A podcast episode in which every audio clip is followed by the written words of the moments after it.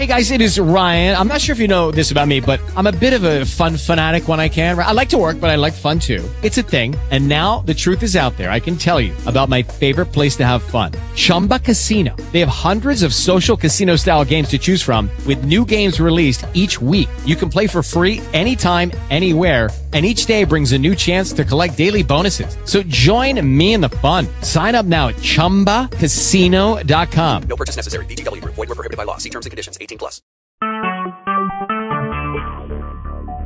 Talk shoes. Recorded live. Hello, this is Lisa with Charismatic Woman. We are starting our charismatic calls with sacred integration. And I feel kind of bad because what I what we're going to talk about today probably should go out to the larger group, but I'm not going to do that because I think it's worth discussing. And Janet is here with me; she's probably the best person to discuss this with. But we're going to loosely talk about bed making theory slash occupational ther- therapy slash a study slash story that I read and I cannot find the source on. I looked for it briefly before the call and I didn't find it. So don't anybody ask me to quote the source. Um, but the story is sort of story slash informal study is that there was a Carnegie Foundation donor that had watched a few sort of generations of people who did larger donations in situations with like inner city children in who were largely in poverty that you know if they stayed in school and they got these kinds of grades they would pay for their college tuition.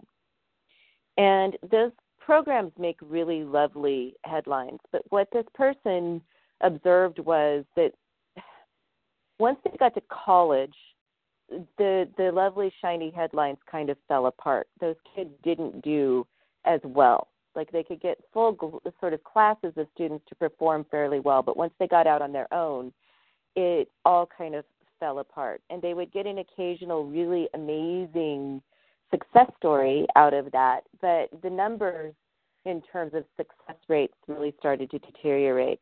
And so they kind of mused a little bit about why and started tossing around some theories and came up with this very sort of obscure theory that there is a a tie, some sort of a straight line between an ability to appreciate and implement aesthetics to success and life satisfaction. And so they tested it out. They took a test group of students and started off with them in high school and made them this deal, a very similar deal to some of the other, you know, groups that had been made similar offers before about stay in school, keep your grades up, you'll go to college. But they took a a different path with them, a slightly more interactive and proactive path with them when they were in high school rather than just asking them to get good grades. Like they actually got in the mix with these students and really worked hard on being able to teach them some higher level sort of aesthetic skills. Like, really spent a significant amount of time exposing them to art and the arts. And, you know, it, a year of the sort of curriculum in like design and elements of design. And really sort of got deep in the deep waters with them about things like form and function and all of those things that we think of when it comes to sort of high performing aesthetics.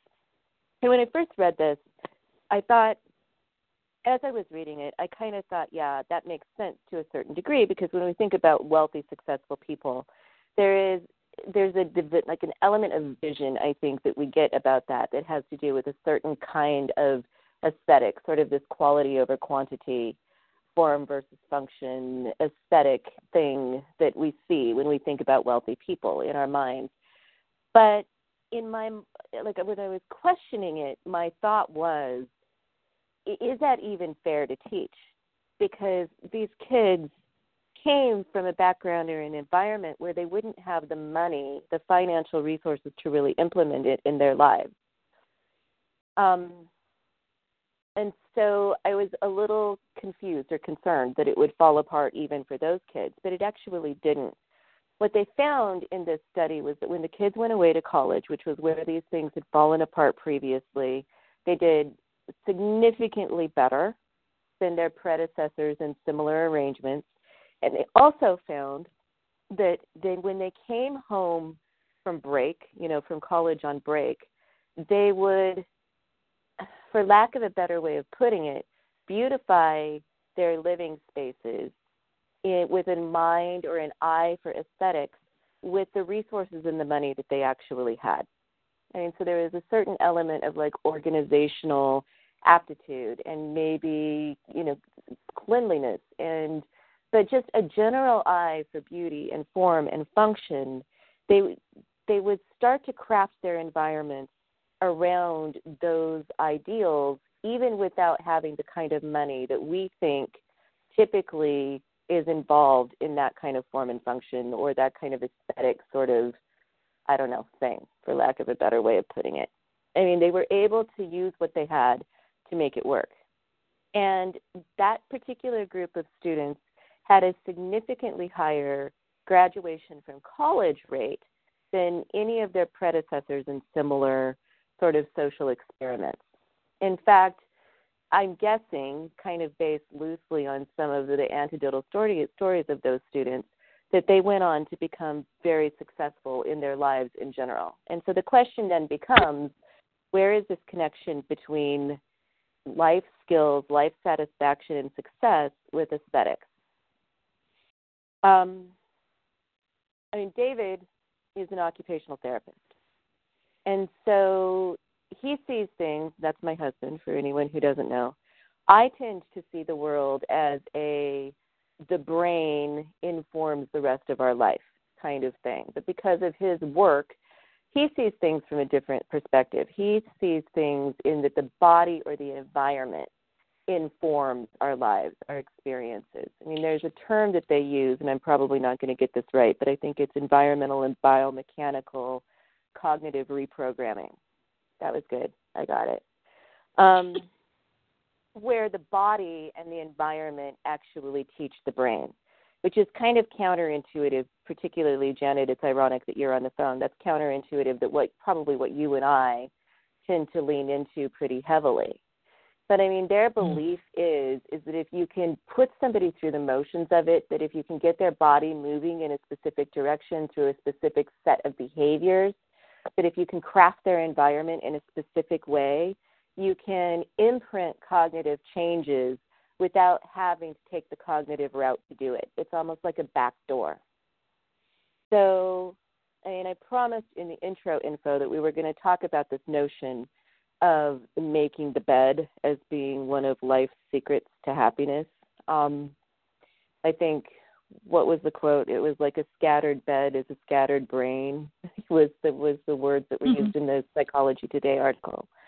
Um, but I think there's there is something to it, and I kind of wish Jackie was here today for this conversation because she would probably be brilliant and artful in this conversation also. But there is something to this bit about sort of reverse engineering our cognitive perception of our own identities that is really, really powerful. So, Janet, Scott, what are you thinking so far?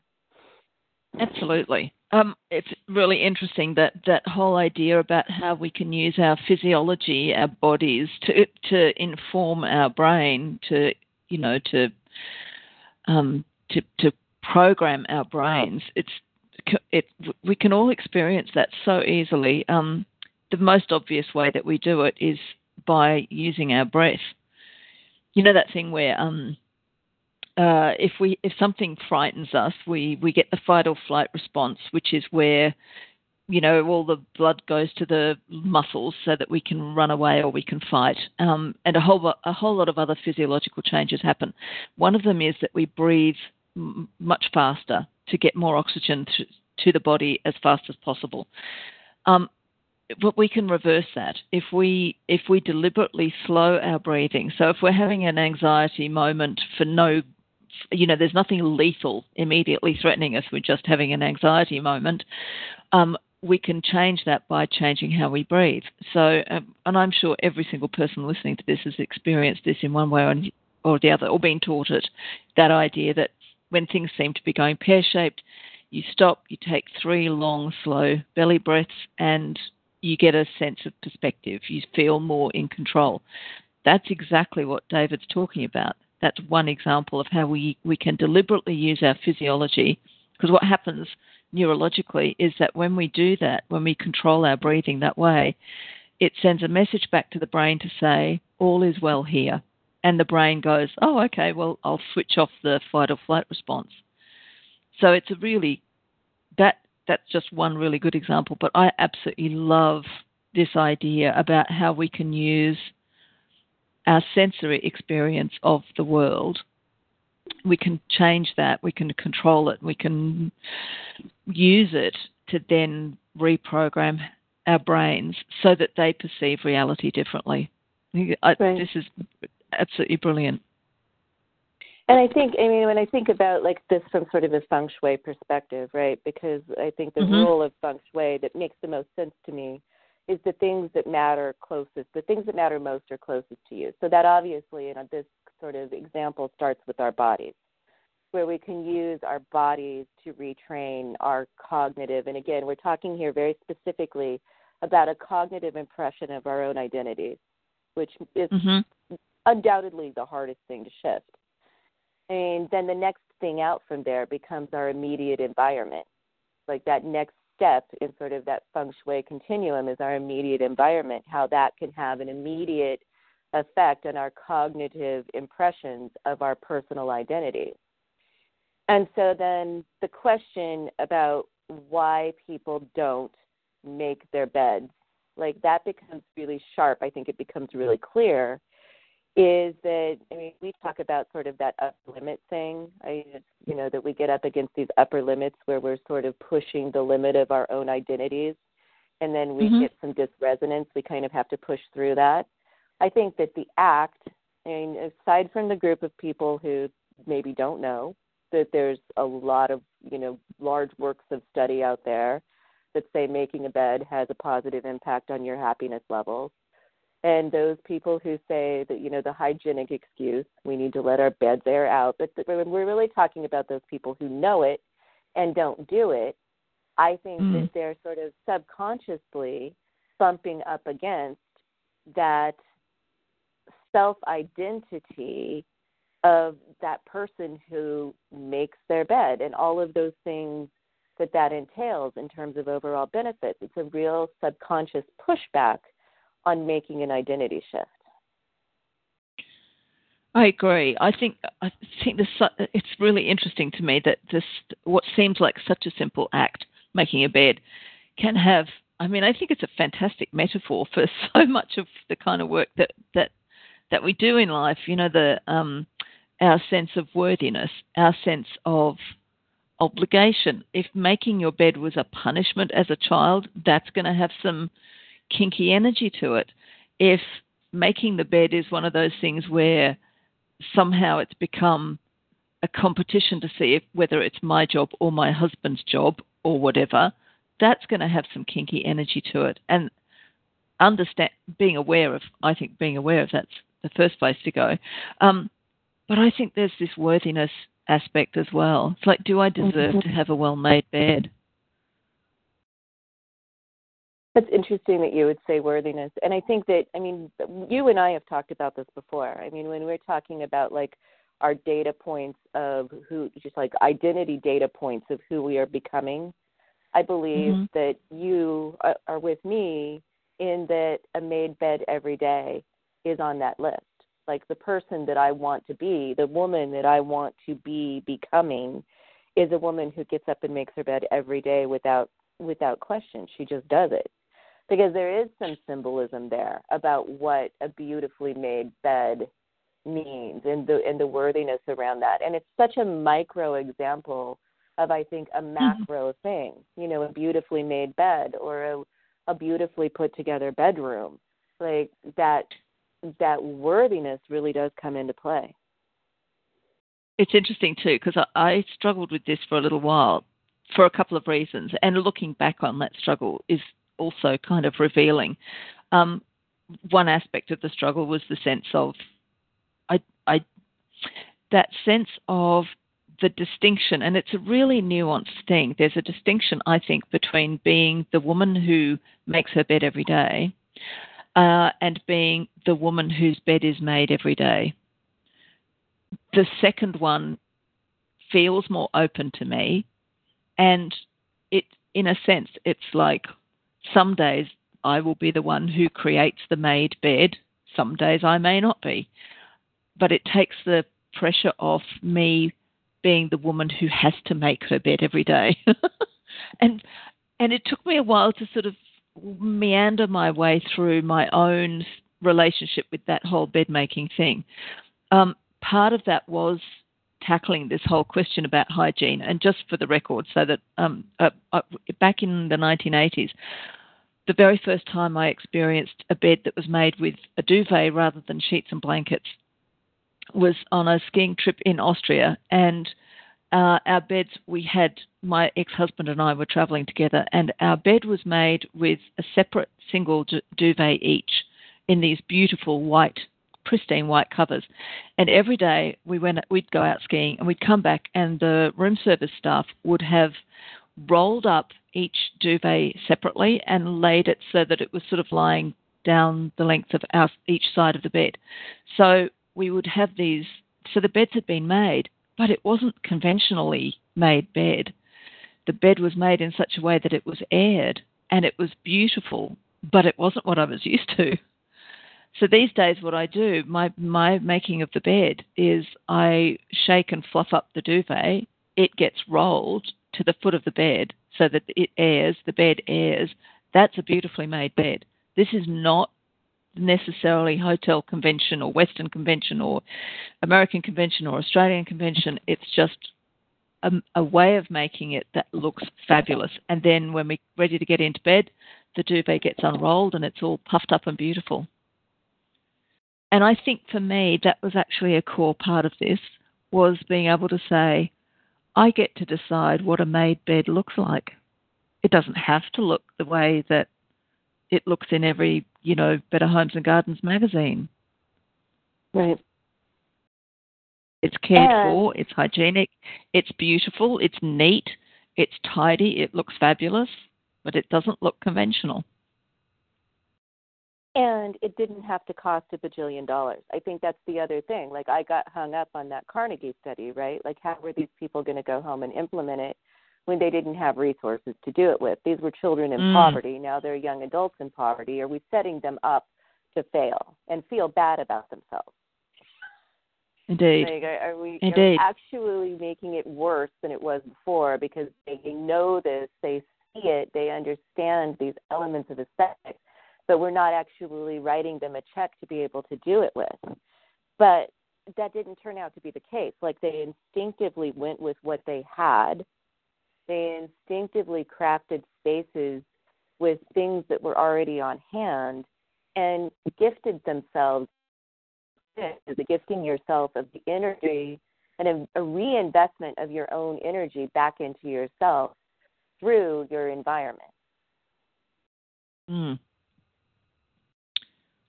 Absolutely it's not about the price tag. And I think the other thing when it comes to bed making, right? Like I'm and I mentioned in the little thing I sent out, like I saw a show last night where this issue of bed making kind of was even a joke. Like there was a pair of siblings and one of them was very successful. She was actually a lifestyle design expert and her younger brother was like, I turned out fine. I'm an attorney. I'm successful and I never made my bed. And, you know, they kind mm-hmm. of laughed at each other about that theory. I don't know that making my bed, certainly the studies do show that it probably does lend itself to being successful or, quote, happy. But kind of going back to the nuts and bolts of what we're doing with sacred integration is it's not about chasing happiness. That it really is about anchoring into a feeling of contentment, of like right here, right now, in this moment a deep sense of being contented. And whether it's symbolic, you know, that again, that very micro act, like making my bed and stepping back and looking at that leaves me feeling not happy, but deeply Mm-hmm. contented, mm-hmm. Satisfied. There's there's an immediate present now moment sense of satisfaction that is really palpable with just that small act that takes a couple of minutes of making a bed. Agreed.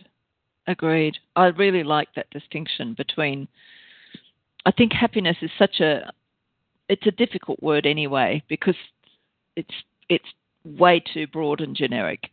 Um, and we tend to associate it with, you know, sunshine, unicorns, and rainbows. Not that there's anything wrong with those things, but they're kind of elu- they can be elusive.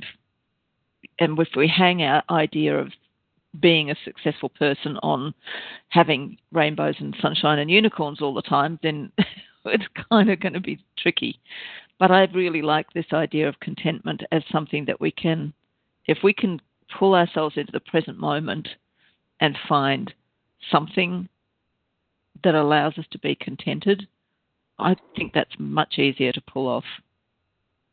I think it's a higher state of vibrational alignment, partially because it is in this present moment. Like contentment Mm. is very present oriented versus happiness, which can kind of be all over the board. I mean, Mm. there, happiness has been branded as the thing you pursue. Yeah. Pursuit of happiness. I mean, Yeah. it's it's been marketed really cattywampus, but contentment is is accessible in the moment almost all the time. I mean, there are very, and I won't say all the time, like generally, like absolutely, but most moments can be contented. And I think also the thing about contentment is that I am learning to really love is I don't have to wait to feel contented. I can craft or design my own contentment. Yes, agreed, agreed. Um, it's also been really interesting for me reading the material, and you know, the, and I have to confess, I have not been as engaged with the actual work as like as deeply as I'd like to. Part of that's because I've been doing some other work, which Lisa, you know about, um, which is sort of kind of more um, bouncy and rocky, um, let's say. But what I really like about this is that it's also very connected to our to the. I'm looking at it from an astrological point of view. This is pure Venus. Now that's my chart ruler, so obviously I'm a obviously I'm a little biased here, but this is pure Venus, and that Venus is connected to our sense of self-valuing. One of the things about Venus if we think about her predecessors, Ishtar and Aphrodite, these were goddesses who had absolutely no trouble engaging pleasure and beauty and charm and um, a sense of self valuing, not in order to please anyone else, but purely for their own enjoyment, for their own sake. Um, so, I, and and I think that that sense of contentment, if if we just do that one little moment at a time, it's a really powerful way of honoring Venus, and that in turn is incredibly supportive for our sense of self worth, which is essential if we're going to do, if we're going to have a life that we enjoy and that has meaning. And I think the thing about Venus energy, and you and I have talked about this a little bit recently, Venus energy is not striving. It's not Mm.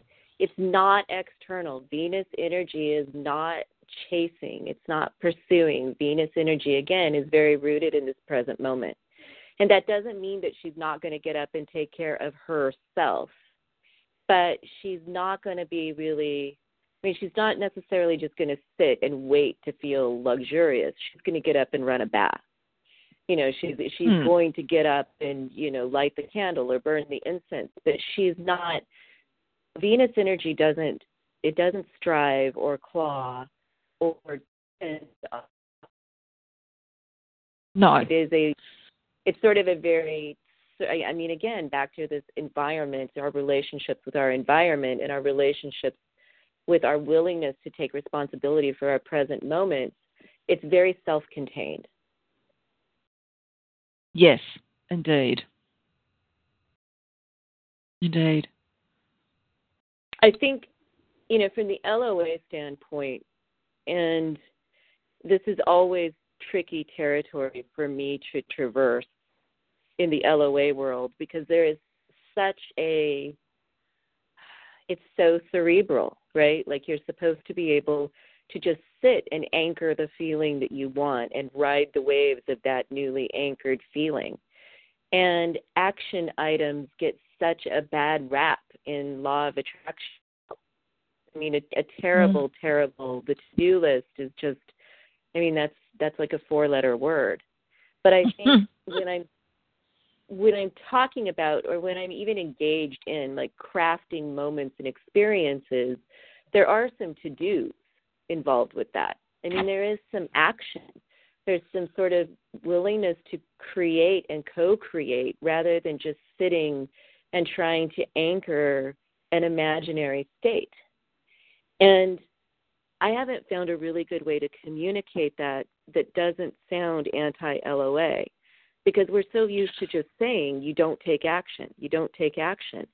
But I really do believe we have like this beautiful, wonderful physical world, and we're not using all of the tools available to us to create if we're trying to do it all in our heads. We have all of this physical material to work with. Our our environment can become our most you know the most sustaining factor to our dominant vibrations. But for mm. some reason, we've been trained to think that you've got it's a mental game. That whole business about it's an inside job. Like it can be an inside job and an outside job without you being dependent on anyone or anyone else to do it for you. Can you explain that better than I just did? That's I'm oh. still not nailing.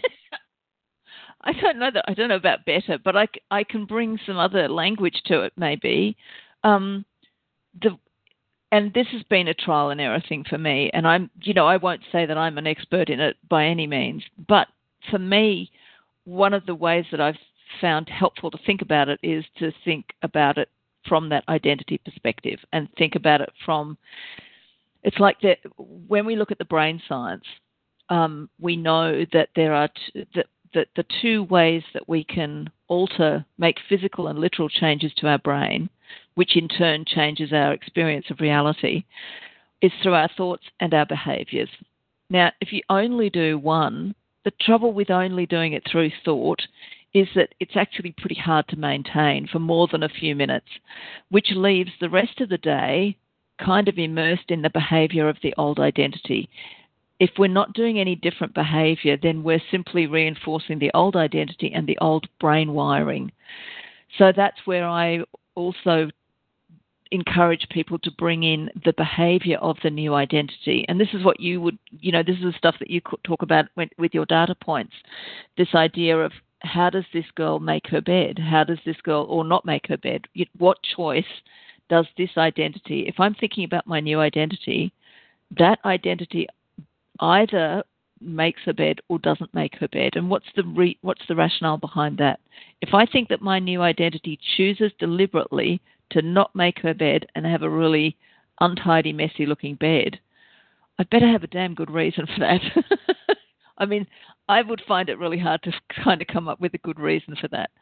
Um, it's much more likely that if I'm still not making my bed, then I'm probably embedded in my old identity. That's just that's just one example because we've been talking about the bed making, but it's also the other behaviours. So, would my new identity, the the, the person that I'm becoming, would she choose to journal about beautiful things? Would she choose to journal about three good things, for example? Would she choose to um, create that little beautiful space? The work that you've been describing in the Sacred Integration emails, the, the actions that you describe here, not my new identity might not do all of them, but I can guarantee that there are at least some of them that she would love and that those behaviors, when I engage them deliberately and with intention, they become a um, a tool for rewiring my brain, which means I'm that that pulls me into it, draws me into that new identity. So that it's so for me, creating the new identity, creating the life I want, that's the, they're the same thing. They require me to upgrade my thoughts and my behaviors, not just my thoughts. I can't do it with thought alone because I spend, you know, if I'm spending, I don't know, at the most I could manage 30 minutes a day of new thoughts. Um, that leaves 23 and a half hours every day where I'm still living in my old identity. That's a really difficult trick to pull off. But if I can get my behavior matching my new identity more of the time, then I can upgrade that. And everything you just said, because you did put it better than I would have, everything you just said with the added bonus of contentment now. Contentment yes. now. Because you're crafting your own contentment. And when you do that, that contented state of mind, that contented place of being is particularly resistance free. I mean, from an LOA standpoint, resistance being kryptonite to what you're trying to create. Mm. When you are contented now through those actions where you are nurturing and gifting yourself and reinvesting your own energy in yourself, and that contentment diminishes resistance, the adoption of that new identity becomes ever so much more smooth and easy. And I would even take it one step further and saying back to the research, like you said, like some people's identities may not include these kinds of things. I mean, I think every they they just may not. I mean, maybe beautification or you know, space upgrade or whatever it is that we're up leveling, as Jackie would say. We're talking mm. about wouldn't be a part of that identity, but why not draft on what we know to be true based on the science of, I mean, back to the micro, bed making alone. If bed making has that kind of impact and we know it because the studies have been done, then up leveling and like upgrading the quality of our environments and our spaces has to have an exponential impact. So I think there's really this sort of three phase payoff, which is, you know, you're you're drifting into the science of what we know works for creating quote success unquote. We are adopting a new identity or an upgraded identity based on our behaviors because that's probably the most effective way to upgrade an identity anyway is by behaving as if. And thirdly we're creating contentment now which diminishes resistance and makes all of the deliberate creation work much much smoother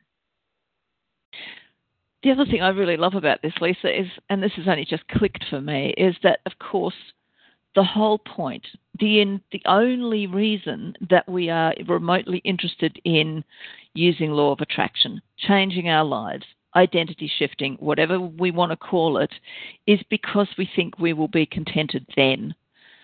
We think mm-hmm. we'll be mm-hmm. contented after we've made that change.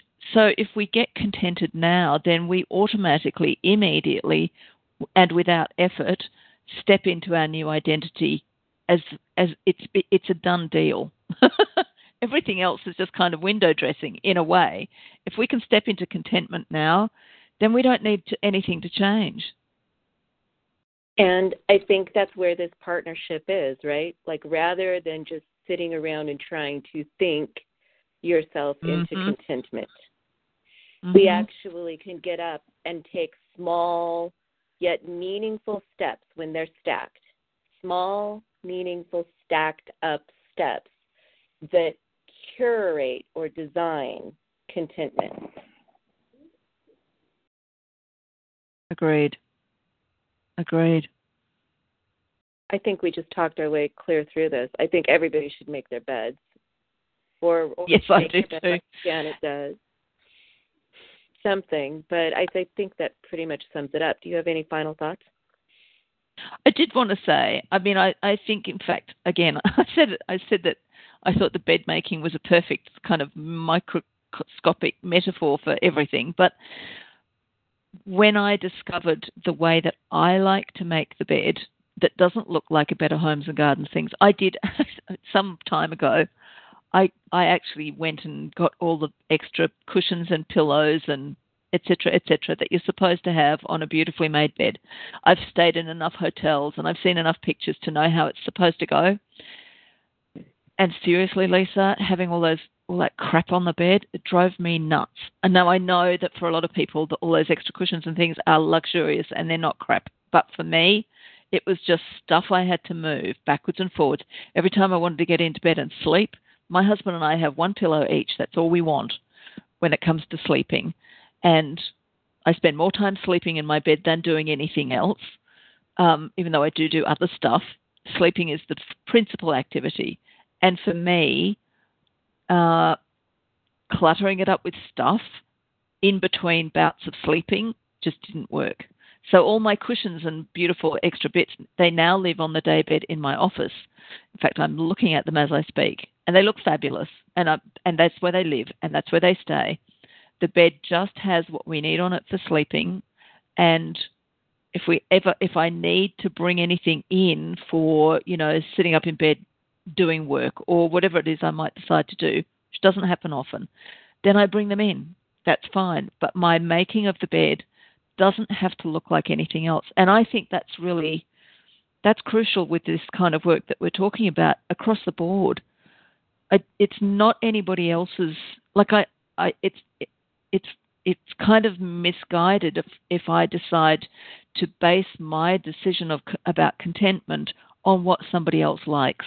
I know this is one of the things Jackie talks about in her work.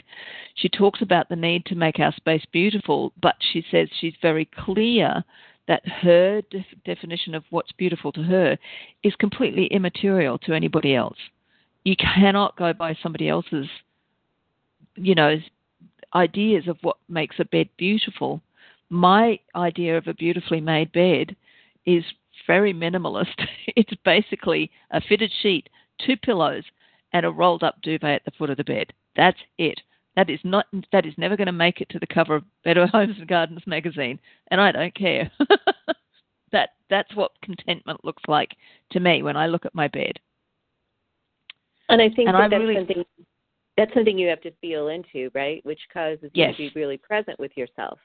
Because it's really easy to Agreed. when I was reading about all of the things about bed making, one of the articles that I read, which was actually on HuffPo, said was one of the benefits of making your bed was that it would help you feel more Pinterest appropriate. And I I I rolled my eyes and almost chuckled. It's like, eh, I'm, I'm probably not going to quote funny. that. And, and I, but but it really does come down to what feels, what anchors again that feeling of contentment is is going to be different from one person to the other. Agreed. And you and I think in many instances, it comes back to what we were saying before. You, it, I'm not going to say you can't ever know what you like until you've tried it out. I, I think that you know that would be a stupid thing to say, but I do think that you know I, I had looked at images of these beautiful beds and I loved the way they looked, but they weren't functional.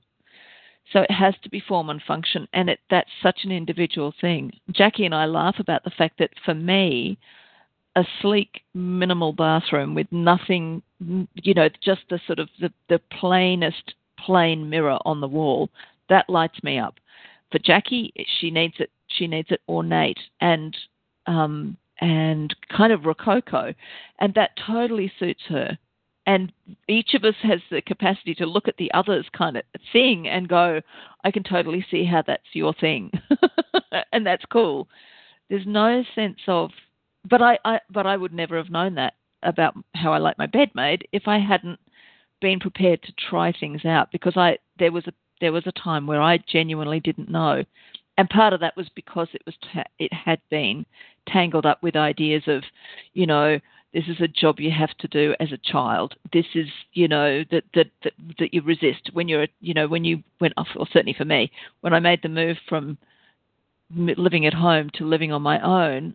The reason I stopped making my bed was because it was an act of defiance, an act of rebellion, an act of self expression that I had to go through. And then I kind of grew out of that.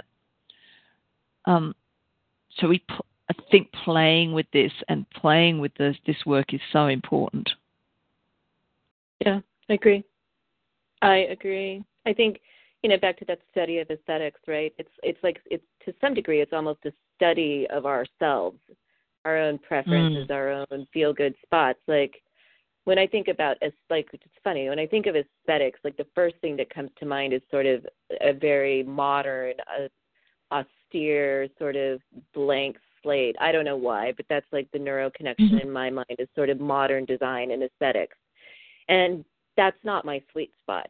I mean, I don't like clutter, but I do like a little bit of ornate sort of international flair in my spaces. I'm not ever going to be like a full you know, minimalist, so to speak. But that is a study of myself. I mean, that is something that I know about myself because I've ex- I've explored it, and and as I'm exploring all of this, I mean, going through this, like reclaiming these flat spaces one at a time, I'm actually finding a lot of comfort in a lot more blank space than I thought I would. It's fascinating, so, isn't it? Maybe my tastes are evolving, or maybe maybe I'm just not up to date with my current version of myself. But as I have reclaimed these spaces, they are staying much more clear and crisp than decorated and and I don't know ornated. I guess I would say. Mm. Yeah, it is interesting. I think that's the other thing with, that's fascinating with this work is, and again, it's a way of being present to yourself, is noticing how tastes shift and change. Um, and for me, part of this, I'm really intrigued by, again, it's a nuanced thing, but it's that distinction between the idea of the old fake it till you make it and the idea, which I much prefer, of inhabiting inhabiting that identity, um, immersing in that identity, and and part of that is doing a kind of check in to see whether this is actually bringing me contentment. You know, with right. like my thing with the pillows for the bed, I had this idea that they would be that they would add to my sense of contentment, and they didn't. They just added to my irritation. But when I fine tuned where they, you know, where they got moved to, now they add to my sense of contentment, but not it was, but not in the way that I initially theorized. It's like my, I had a theory, and then I had to, or I had a hypothesis to give it its correct scientific term. I had a hypothesis. I tested it out and now I have a, a solid theory of what I know will work for me.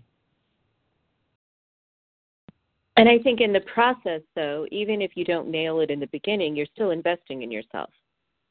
So Absolutely. Reinvesting your energy back into your own your own life. Because you're asking yourself, you're giving it's you know, it's one of the ways that we value another person is to say to them genuinely with curiosity, What would you like? What would you like best? I mean, that's an incredible thing to ask another person when we do it genuinely. So, what we're doing with this process is we're doing that for ourselves. What would I like? Well, that's awesome. it's really simple. But I mean, when mm. you said it, talk about contentment, like I to ask yourself, what would you really like best? There's kind of a deep inhale, and, exhale there. Yeah, and it is, and it's also that what would I like best now? That sense of the present moment, the contentment. Right. Yeah. We got this. We nailed it. I like it. I love it. And now I'm going to be putting it more into practice. I think actually, I mean, it's funny that you said that you're having. I mean, you were saying you were having problems, but you are distracted with some of your other work, which, like you said, is a little bumpy and jagged. This would be mm-hmm. a really great place, actually, to create some cushion for that bumpy work. And when I think yes. about women in charismatic woman right now, there you're not alone and the bumpy ride. I mean, it was I certainly needed this work for a number of reasons, some of which are really obvious. I mean, the election kicked my ass and turned me inside out. Um, I needed I needed a cushion, but there are a handful of us, a large handful of us, that are really going through some jagged growth spurts right now, or some you know really uncomfortable experiences, and I think it would be a nice way to cushion yourself in that process so that you can move through that work with less bruising. Mm. Agreed. Agreed. All right, my dear, and everybody else who's listening in archive, we will catch you next week. Thank you for this is a much better conversation than if I had done this as a monologue. Oh, well, thank you for thank you for doing this work right now. It's um it, as you as you as you've identified, you are you know we're not alone in the bumpy ride, and I think I I agree with you. I think the cushioning possibility for this is enormous, and I also think that between the bumpy ride and the cushioning, there's um there's something marvelous that can emerge. So thank you for doing this, and thank you for letting me be part of the conversation. I appreciate it. Of course. All right. We'll catch you next week. Mm-hmm. Love you guys. Love you, Janet. Love you too. Bye. With the Lucky Land slots, you can get lucky just about anywhere. This is your captain speaking. Uh, we've got clear runway and the weather's fine, but we're just going to circle up here a while and uh, get lucky. No, no, nothing like that. It's just these cash prizes add up quick. So I suggest you sit back, keep your tray table upright, and start getting lucky. Play for free at LuckyLandSlots.com. Are you feeling lucky? No purchase necessary. Void where prohibited by law. 18 plus terms and conditions apply. See website for details.